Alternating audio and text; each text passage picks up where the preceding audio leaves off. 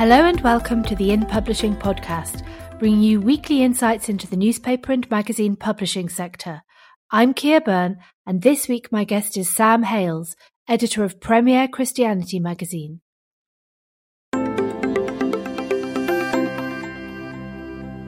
We would like to thank our podcast sponsor, Acorn Web Offset, the Yorkshire based specialist A5 and A4 magazine printer.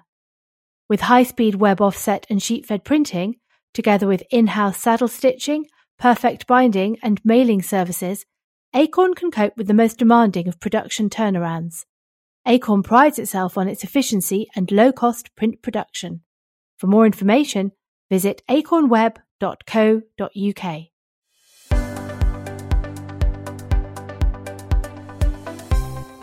Sam Hailes has been editor of Premier Christianity magazine since January 2018.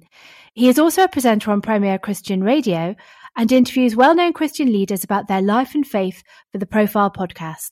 Sam, welcome to the In Publishing podcast. Thank you so much for having me. You trained as a journalist at Southampton Solent University. Was it always your goal to work in religious media? Well, I remember quite early on at university, they recommended us journalists have a specialist subject because they said journalism is a very competitive industry, and so it's a really good idea if there's there's one or maybe two areas you you know a lot about that area, you have an interest in it because that will stand you in very good stead when it comes to looking for a job. So I didn't go to university planning on working in religious journalism as such, but obviously I went to university as a Christian. I went to university knowing a little bit, I guess, about that world and with an interest in theology and things like that. And so I guess quite quickly I found myself, even while at university, um, freelancing for um, for for some Christian publications, and and I suppose just over time it became clear that would make a lot of sense. I can remember some of my colleagues were you know were asked what kind of journalism do you want to go into, and and amongst us guys it was typically either oh I'd love to be a sports reporter or I'd love to work in music journalism, and I can remember some lecturers sort of gently gently telling us, well, that's great, but there aren't that many jobs in those areas. Um, so, you know, I think for me, it kind of became clear over time. Well, well, maybe this is this is something I do know a little bit about, and I've got a bit of a specialism in that area. And I guess so far so good. It seems to have worked out. So, can you tell us a bit about your journey to your current role? Sure. Um, well, I, I actually after university I, I freelanced, which was not not really the plan. I think in theory it was it was always thought the best thing to do is, is to sort of go out, work your way up, and, and get all your contacts, and then maybe towards the end of your career or the middle of your career, you might freelance. Then that was the, the way I thought it would go. Um, but what happened was was Southampton Solent was really superb at giving you real world experience. In fact, you couldn't even graduate the degree without having a few weeks' work experience. It was built into the course. Um, and so, and I, I, can remember as well a guest lecturer in year two coming and telling us, look, you should start paying off your student loan now. You should be freelancing and you should be paying back your student loan now, which of course, that was, I think that was a bit of an exaggeration. But even so, I thought, well, yeah, okay, if, if in year two and year three I can be freelancing, that can only be a good thing. Um, and so really what happened at the end of university is, is I had enough contacts to do. I think it was two days freelancing a week, um, and so the other three days a week, I took a I took a part time job in a call center doing customer service over the phones, and and gradually over time, I did less work in that call center and more work freelance journalism and, and built it up.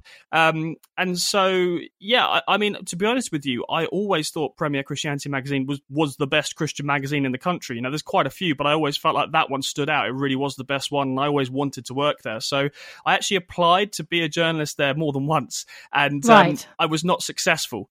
Um, and then eventually after a few years they let me in as a as a as a um, just sort of low level reporter, and then quite quickly managed to work my way up and become editor within within about three years, which was amazing looking back. But I think right from the word go of walking in, I thought, you know what, I, feel like th- this is the place for me. I, I just felt like I immediately clicked with what the magazine was doing, and I was such a big fan of it before working there um, that it really made a lot of sense. Right. And I believe that Premier Christianity magazine started off life as a black and white newsletter in the 1960s called Buzz. And it's had a number of rebrands since to become, as you say, one of the UK's leading Christian magazines. Can you give us a, a little bit more of a potted history of the magazine and the thinking behind those various name changes and the journey it's been on? Yeah, the, the, history really is fascinating. You're absolutely right. It was 1965 it started out as Buzz magazine, and uh, I wish I could tell you more, but but the truth is I'm a little bit too young right. to be able to tell you all the details of it. But um, when the magazine um, had one of its big anniversaries, um, I actually went back through the archive, and it was one of my jobs to to literally go down to the basement and get up these massive files of back issues. We've got every single copy in the office since 1965, and go through them all. And and it was really, I tell you what was really interesting. It, was fascinating to see what hadn't changed in 50 years, and actually some of the subjects the church was debating 50 years ago, the church is still debating now. Um, it was also interesting to see how much Cliff Richard popped up. Uh, I think he was in pretty much every every issue during the 1980s. Um, right. But you're right, there was a lot of name changes. I think it was 21st Century Christian at one point, it was Alpha, it was Christianity, and then Premier bought Christianity and rebranded it as Premier Christianity. Um, so, yeah, that's a little bit of the history. Right. And as you say, you're not the only Christian magazine around, although you're, you're one of the leading ones. Who is your target audience and what sort of a niche are you trying to carve out for yourself in, in that arena? Yeah, absolutely. So um, the majority of our readership, vast majority, are Protestant rather than Catholic, um, right. and within that, um, certainly where the magazines come from, it's it's come from a largely evangelical heritage. Now, what that means actually is you've got Christians of a lot of different denominations who read the magazine. So you they may identify more as evangelical, not all of them do, but you will have Christians who are Anglican. Uh, that's obviously a huge chunk. You'll have Methodist. You'll have um, uh, you'll have Free Church, you'll have New Frontiers, you'll have Vineyard, you'll have Baptist. Um, so, so really, almost any Protestant denomination you could name, we've they are our readers.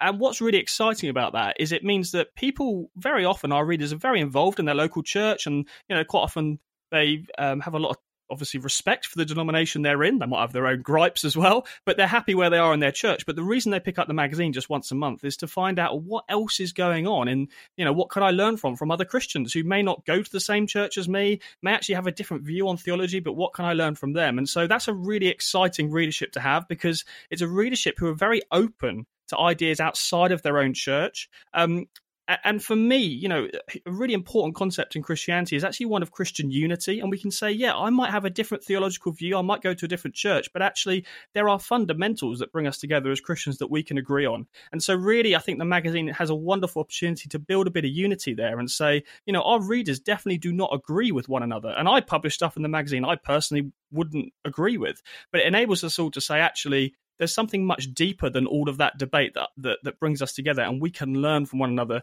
as Christians. Um, in terms of the demographics, it tends to be Christians who are in their 50s, 60s plus. Now, obviously, I'm I'm early 30s, and we want to try and bring the average age down a little bit. So there's there's a job to be done there, which uh, we've we've been working very hard on. Um, but also, I've got to be mindful. You know, we we have readers who have been paying to subscribe to this magazine for quite literally 40, 50 years. Um, and so my job is to really honor that existing subscriber base whilst also bringing in some younger people as well. And am I right in saying that it is mainly UK based? Do you have much of a readership, say, online for your articles overseas? Sure. When it comes to the print magazine, um, almost all of our subscribers are based in the UK. But when it, as you say, when it comes to the website, it's a very different picture. Um, we actually have more traffic from the USA than we do from the UK. So um, there's a lot of work to be done there in serving both of those audiences. So it really depends whether we're talking about print or online. And you talked about differences of opinion. Do you find with that online audience in the US that there are differences of opinion that you have to straddle with Christians in the UK? It's funny you say that. This this past week, I found myself publishing about three or four different articles that were all very critical of American evangelicals, and you know that wasn't deliberate on my part. Really I would say I was just following the following the news really. But unfortunately, there were a number of scandals just this last week involving American evangelicals, and you know, I, I do think as, as Christians we should be calling out what's wrong in the church. Um, quicker than the mainstream media, the secular media. Actually, we as Christians need to take responsibility for where things have gone wrong and learn those lessons. Um, and so, yeah, I mean, as you as you might imagine, British evangelicals tend to look at their American counterparts and and be quite disappointed in the way they've backed Trump, for example. Um, you, you, will find most British Christians are quite embarrassed about that and would, and would say, actually, you know, that this man in the White House does not stand for Christian values and are quite upset at how their American evangelical friends are, have voted for him. And this is very tricky because I don't think it's I don't think it's our job as British Christians to tell our American friends how to vote necessarily, but I think as well we do have a view on that, and so there will be a bit of a clash. Um, in our case, we do pride ourselves on, on publishing Christian opinion from across the Christian spectrum. And that means that we have, on that subject, although we've published a lot that's been quite anti Trump, we've actually published um, articles from Christians who, American Christians who have voted for him and who would defend him. Um, and some people don't like that. But I go back to the core of our readership. Actually, they really do care about learning from other Christians, even if they don't agree with them, and hearing what they think. And so, particularly online, we do publish a lot of opinion articles, and it really is from across the spectrum, both politically and theologically.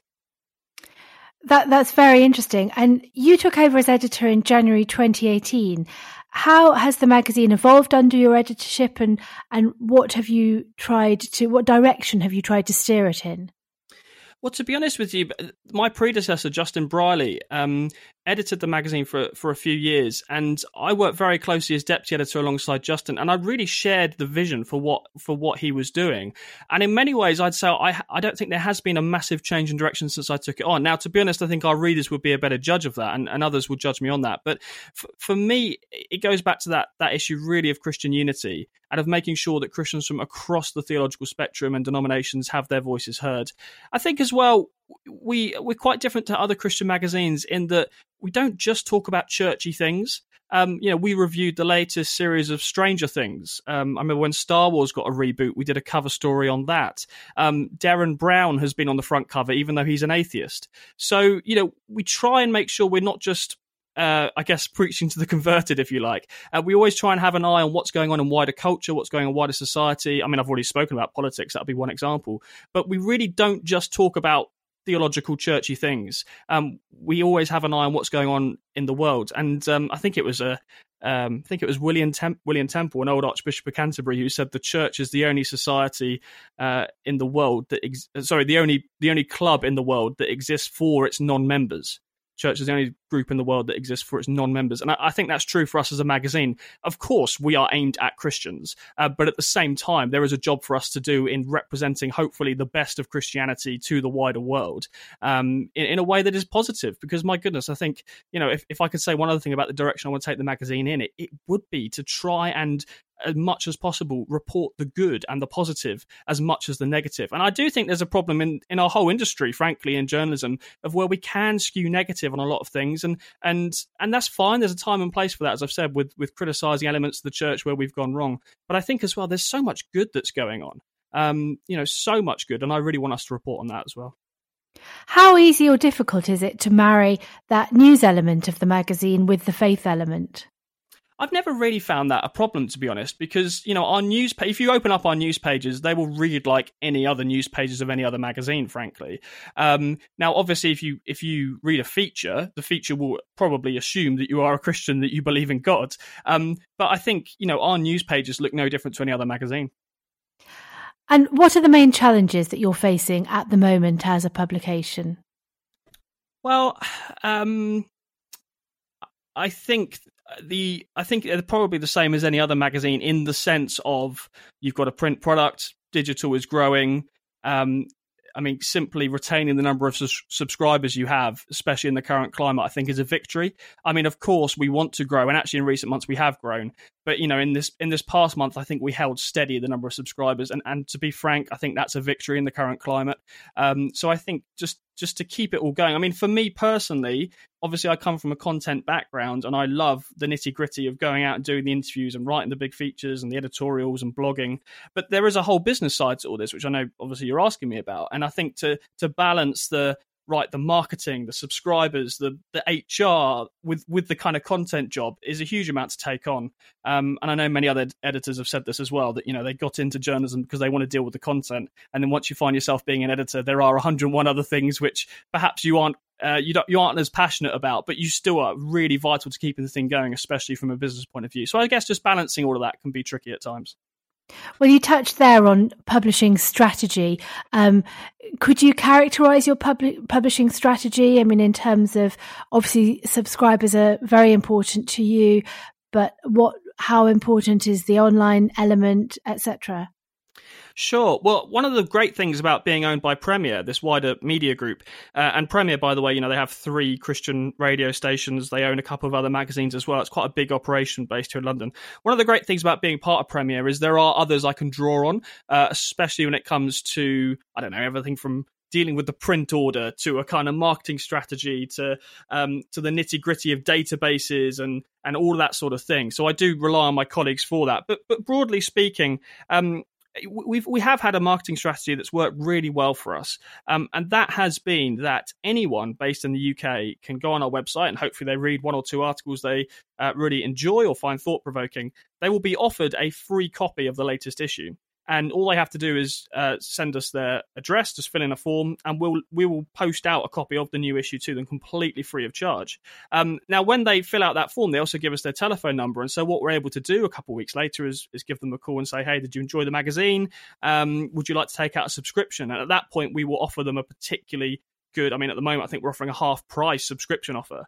So that's worked really well for us because what we found is once people have the magazine in their hands and they've seen it, um, a very large percentage of them actually then want to take out the subscription. It's not particularly difficult to, to sell them the products over the phone. Once they've seen it, they really want it each month.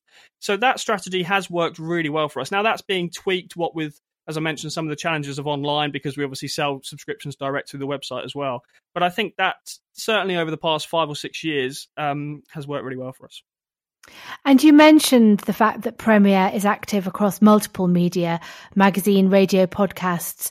How do those different outputs complement each other? I guess the best example of that is probably our, our interviews. I love doing the, the sit down interviews with um, with all sorts. You know, Sir Ranulph Fiennes was a highlight of mine, or, or Bear Grylls, some of these great adventurers. Obviously, we've done church leaders as well, like the Archbishop of Canterbury and others you might expect. But whoever it is, we'll sit down and do an hour with them. I mean, nowadays it will be over Zoom actually, and we'll film the whole interview over Zoom. But we did have a, a TV studio in the office as well. And what we'll do is we'll take the um, take the video and use that as online clips on Facebook. We might upload a segment to YouTube. Then we'll take the full hour audio of that interview and we'll edit it down for broadcast on Premier Christian Radio, which, according to ComRes, has 1.2 million weekly listeners. So that's a really huge audience you're reaching on radio. Um, we'll also then take the audio of that interview and use it on the Profile podcast. Now, quite often uh, with the podcast. We've we've recorded for longer than an hour, so the podcast listeners will actually get the extra bit as well, and that's really exciting because our podcast audience is a lot younger than the radio audience. So you're doing one interview, but you're actually able to get that person to uh, to both kind of both demographics, if you like. Um, so that's the audio, and then of course I, w- I will transcribe that interview quite often and put it in print. So that's I don't know what is that four platforms. So one interview, but it's used over four platforms. So that's quite exciting. And obviously, in the print magazine, we'll point to the podcast and point to the radio. Um, and on the radio and on the podcast, we'll point to the magazine. So I think we've I think that's probably the area where we're doing where we've had most success, if you like, where it's most joined up. And I think we've still got more work to do in in having a similar relationship with other parts of the magazine. But yeah, the, the profile interview I think works really well. And how important is social media to your publishing strategy? And, and what sort of approach have you taken there? Um, I actually think it's become less important. I think if you go back a couple of years, we were getting a huge amount of traffic from Facebook, and it's been very well publicized how you know the, the ongoing debate there between Facebook and, and publishers. Um, but for whatever reason, we're not getting as much traffic through Facebook as we used to. Twitter, we've always had minimal traffic through that, really. I think Twitter is more about brand awareness and just being there. Um, we've wanted to go onto Instagram, but to be completely honest with you, we I uh, don't currently have the uh, have the the hours free in, in, in, it's a very small team who work on the magazine there's just two of us and we're both part-time so um, yeah, social media obviously is important, but I don't think it's quite as important as it were, was just a few years ago, simply because we're not getting as much traffic through to the website from those platforms as we used to. Right. Um, and what about COVID? How has that impacted your business over the last few months? Yeah, it's a great question. Um, I suppose, I suppose, in some ways, uh, I mean, COVID has upended all of our lives, hasn't it? But in, in other in other ways, it has been business as usual uh, I mean, obviously, our printers um, were amazing through all of this. They were just superb at keeping it running. Uh, the Royal Mail, I perhaps would have less praise for. I think the magazine was quite late in landing with, and still is quite late in landing with subscribers, unfortunately, which is gutting as an editor because you know you're trying to be as up to date as possible, and then if, if there's a delay in getting it out to people, it's a bit of a shame. Um, so th- there's been a little bit of an effect there, was just just by two or three days, you know, subscribers getting it a little bit late, but that's that's not been a big issue. Um, but in terms of us the editorial staff, I think we've we've worked really well from home. Honestly, um, it's not it's not been a big problem. I don't think the quality of the magazine has suffered at I'm actually really proud of our coverage throughout coronavirus. I think we've got some really great content in the magazine. We've done a few cover stories now because we're monthly. Done a few cover stories on COVID. Um, so yeah, in many ways we haven't haven't been that adversely affected. And I suppose like a lot of businesses, we're now saying, well, actually, in the future, do we do we all need to be in the office? Maybe we don't. And I think home working is is going to be the norm. I still think the office is really important for those kind of creative meetings, and also, you know, we're part of a fairly fairly large organisation. The, the news team sit just behind me in the office, and so quite often I'll be at my desk working on the magazine, and I'll hear there's a breaking news story, and turn around and think, right, should we respond to this right now on our website and kind of work with them on it? And obviously, you lose all that when you're working from home. Um, so the office is going to be important, I think, in the future for for journalists. But I also think we've proven you don't have to be there all day, every day. And how big is your team? So, um, myself, I'm editor. I work four days a week. Um, my deputy editor, Megan Cornwell, she um, she works uh, 4.5 days a week as well. And then we have a freelance designer, Malky Curry, and then a whole team of freelancers. So it is quite a small team, but obviously we're yeah. set we're set within a larger organisation. So Premier has a marketing department, Premier has a sales department, they have a finance department, and obviously the radio. So um, we really draw on that. And I mentioned as well how we'll phone people up and, and offer them subscriptions. There's a whole team doing that. So they sit within the wider Premier organization. But when it comes to our actual brand, in terms of editorial, it's really just two of us working part time. Right. And um, you've had a recent cover also on the Black Lives Matter um, issue, which I imagine as a church, uh, or for the churches that you, the church audience you're writing for, is a very important issue. Can you tell me a bit more about that? Yeah, absolutely. Um, it, this is probably our most popular cover in could be in years. I mentioned social media not giving us that much traction. Well, well, this was the exception to that rule. When we put the cover up on social media along with my editorial, uh, we had quite literally hundreds of people sharing it, um, hundreds and hundreds of comments and obviously I had plenty of email feedback as well from people. Now I have to say, largely positive. Um, I had some really quite moving emails from from black people saying, you know, thank you. We finally feel heard on this stuff. Thank you for seeing us. Thank you for recognizing us. So that so that was really lovely. Um, and I'll be honest, I don't think us as a magazine have the best track records on race to be, to be completely honest and, and blunt and frank with you um, so so you know i think we've got work to do internally but anyway put, putting it out there as black lives matter to jesus was on the front cover um, overwhelmingly positive that said um, there are some readers who, in my view, don't quite understand all the issues and who were more critical. I, I think that the point we've got to in this particular issue, as far as I can tell, is of course, if you ask any Christian should you be racist? And frankly, anyone who isn't a Christian as well, you're gonna you're gonna get the response. Of course, racism is wrong. It's bad. It's evil. It's a sin. Of course, everyone thinks that. The, the problem we've got right now is for whatever reason, the the grouping known as Black Lives Matter in some quarters is controversial. Um, now, I was very clear on my editorial that just because we're saying Black Lives Matter to Jesus, that does not mean I endorse everything that particular organization stands for or has done um, or is about politically. I'm just saying that when it comes to racism, this is not an issue that Christians can agree to disagree on. I, I mentioned earlier that the magazine has a whole range of different Christian views, and we do. But on racism, this is not an issue we can agree to disagree over. It's so central to what we believe as Christians that everyone is created in the image of God. Every life has value, and that includes black lives. And when black lives have been mistreated and maligned, it's absolutely right that we as Christians specifically take a stand and say, no, this is wrong. So it was overall, it was a great experience. And I think, you know, we picked up new subscribers through it, although, of course, we didn't do it for that reason. I just felt like this is a, it's quite unusual for us, I guess. We're not a campaigning kind of a magazine. That's not really our style. But on this issue, I thought, no, if you, if we as Christians can't take a stance against racism, we might as well give up and go home now because it's that central an issue for me. Um, so yeah, um, as I say, it still worked for us to, to, do internally, I think, on some of these issues. Um, and we're just working on the October issue right now, which will include some stuff around Black History Month. So I think we're we're trying to make progress internally as well. But I thought it was right. We we took a stance. That's really interesting to hear about. Um, now, as a media group, you obviously have deep roots in broadcasting and you're ahead of the curve when it comes to podcasts. Um, and podcast podcasting, as you said, it's it got an increasingly young audience. Um, it seems to be increasingly popular. I wondered what do's and don'ts you would offer to a publisher considering getting into podcasts. Wow, great question. Um, yeah, I mean, personally, I, am not really an expert. I, I, mentioned the the editor before me, Justin Brierley. He has uh, one of the most popular uh, Christian podcasts uh, in the country, actually in the world, frankly. And um, uh, I think it, I think it's quite relevant to this discussion because he's he's had so much success with it, and he used to edit the magazine. But his, his podcast is called Unbelievable, and what he does is he gets Christians and non Christians together for a debate, for a conversation. Uh, this could be on anything. I mean, he's actually done um, some conversations around race um, more recently, but he's obviously he's done th- things around science and religion, free will versus predestination. Um, he's done um, sexual ethics, all sorts of different topics that Christians and atheists or Christians and those of a different religion might disagree on, and they'll have a debate around it. Uh, you know, that's that's getting quite literally millions of views now around the world. And so, if you look, I guess we internally as Premier, we will quite often look at Unbelievable and we'll think, right, what can we learn from with this podcast? We've had a lot of success with, and how can we apply that to other podcasts? And there are definitely some things we can learn. Uh, one of them is is is just regularity. I think you have to be putting out a podcast every week. Otherwise, I just don't think it's going to work. You need to build it up every week. Um, I think as well, and it really is basic stuff. But obviously, Justin will have two guests on each week from two very different schools of thought, and he very simply will just ask them to share that link once it's out.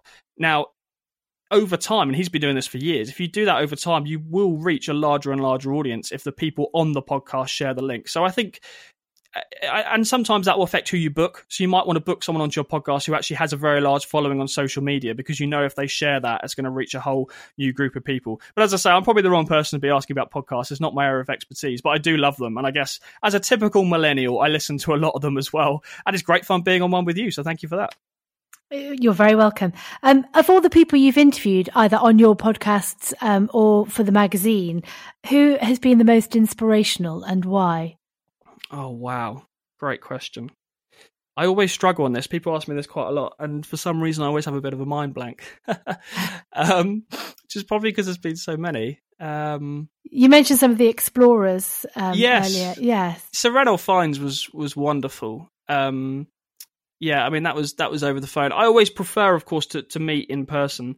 Uh, yes. There's one there's one lady called Jackie Pullinger. I mean that was quite memorable just because of where we recorded it. Um, there was a, a big Christian event up in the Scottish Highlands. Uh, quite um, people were camping, but they were camping sort of around a big manor house, almost castle. And so I found myself in the billiards room of this grand old castle with this uh, missionary called Jackie Pullinger. And and the reason that was was quite interesting is, is Jackie Pullinger has spent I mean, a lifetime ministering among drug addicts and prostitutes in Hong Kong, in what was the walled city. It's not there anymore, but a, a, place of, of deep deprivation and crime and poverty. And so to be talking to her about that while sitting in a grand Scottish castle in a billiard room, that was quite memorable. But she is a, a no nonsense, straight talking missionary who was there to provoke the church to get on with doing good and serving the poor. And and I guess in Christian language we would talk about being Jesus hands and feet. In other words you know being like Jesus in whatever we do i.e. looking out for others and serving the poor. And she just has the most incredible stories of um, people who are addicted to heroin um, coming to her and and praying praying with them and miraculously them being delivered from their drug addiction literally in an, in a moment, in an instant. And she had many, many stories like that. Um, she she also, as I say, she's very straight talking, and so you would ask her a question, and she kind of almost glare at you, and um, yeah, it was it was it was quite an experience. She's she's quite the character, very formidable woman. I mean, I suppose you know some people might find her, dare I say it, slightly rude, but actually, if you look at what she's done, you have to be a tough person to be working with drug addicts, drug addicts in a place like the walled city. And um, it was just this. I mean, she is just full of love for those who um, are hopeless and is just so eager to bring God's love to those people and to challenge other Christians to do so. So, yeah, Jackie Pullinger, uh, amazing woman. She's written a book, wrote a book a long time ago called Chasing the Dragon, which is really a, a kind of classic in Christian circles. Um, so most Christians almost well, basically all of our audience would have heard of her before. So to be able to speak to her was wonderful. Uh, the other one we did that might may be of interest was after the royal wedding. Uh, I'm sure you remember the stirring message given by Bishop Michael Curry at um, Harry and Meghan's wedding in Windsor. We had a Yes. had a conversation with him, and he was on the front cover. Um, and so that was a, another great kind of scoop to get as well. Yes, great, great. Um, in June, you had a bit of a run in with Google um, when they blocked one of your issues due to the rules on reporting coronavirus. Can you talk us through that and how has the problem been resolved? Yeah, I, this is very odd to me. I mean, Google seemed to take the view that if you are covering coronavirus in any way, shape, or form, it has to be verified by some medical or government body, other or it won't put it up on its on its Google Play Store. Now, I I can't, I still to this day can't imagine that they've fairly implemented that because by that logic, no magazine at all would be allowed on their store because clearly any magazine, you know, we're not the WHO, we're not the UK government, we're a magazine reporting professionally and accurately, I would say, on COVID. Um, but what they decided to do was completely um, take not let us upload the latest issues of the magazine that dealt with COVID onto the store because of that policy. Um, so I do find it absolutely baffling that they've taken that view, um, and we've tried to get it get it resolved. Um, but as far as I'm aware, we we haven't yet. Now it turns out that I mentioned before, you know, our major business in the UK is through the print magazine, and so actually the magazine digitally is only available internationally, and at the moment that's quite a small number of people. And so, to be completely honest with you, we, we haven't gone. Um, we haven't fought it. I haven't. I haven't used a huge amount of my time to fight it because, in the grand scheme of things, it's not priority number one.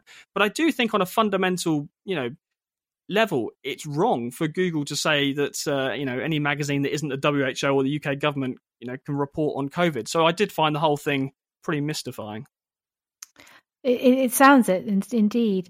So, where next for Premier Christianity? What what plans do you have over the coming uh, year years?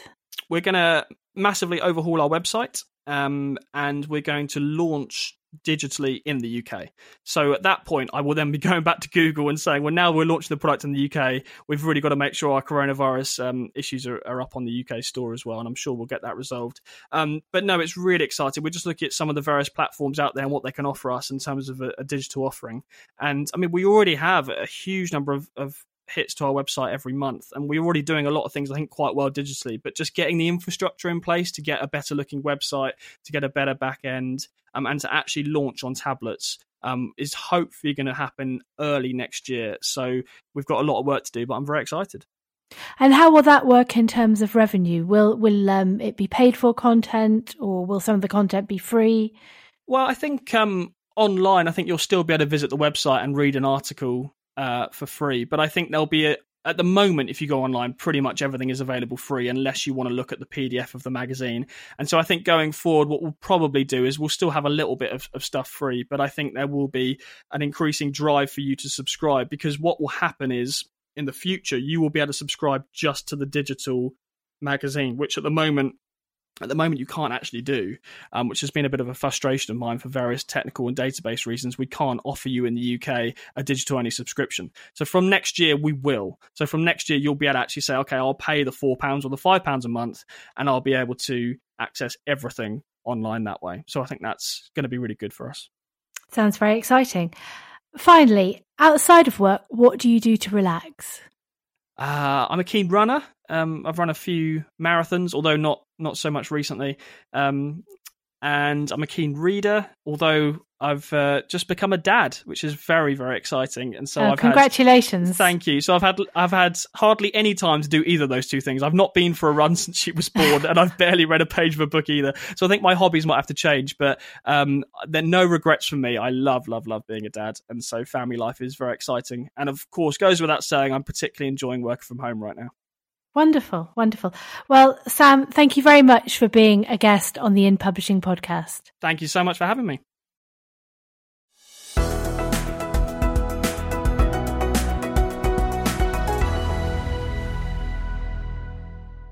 A big thank you again to Acorn Web Offset for sponsoring this podcast.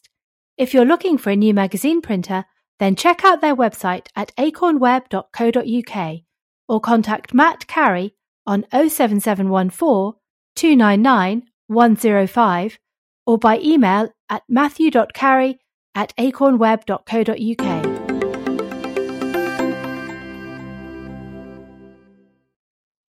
Thank you to Sam for being our guest this week. You can find out more about Sam on his website, samhailes.com, and his Twitter handle is at samhailes. If you would like to know more about Premier's publishing and broadcasting activities, then check out their website at premier.org.uk. In Publishing can be contacted by email at editorial at inpublishing.co.uk. Thank you for listening, and please join me next week on the In Publishing podcast.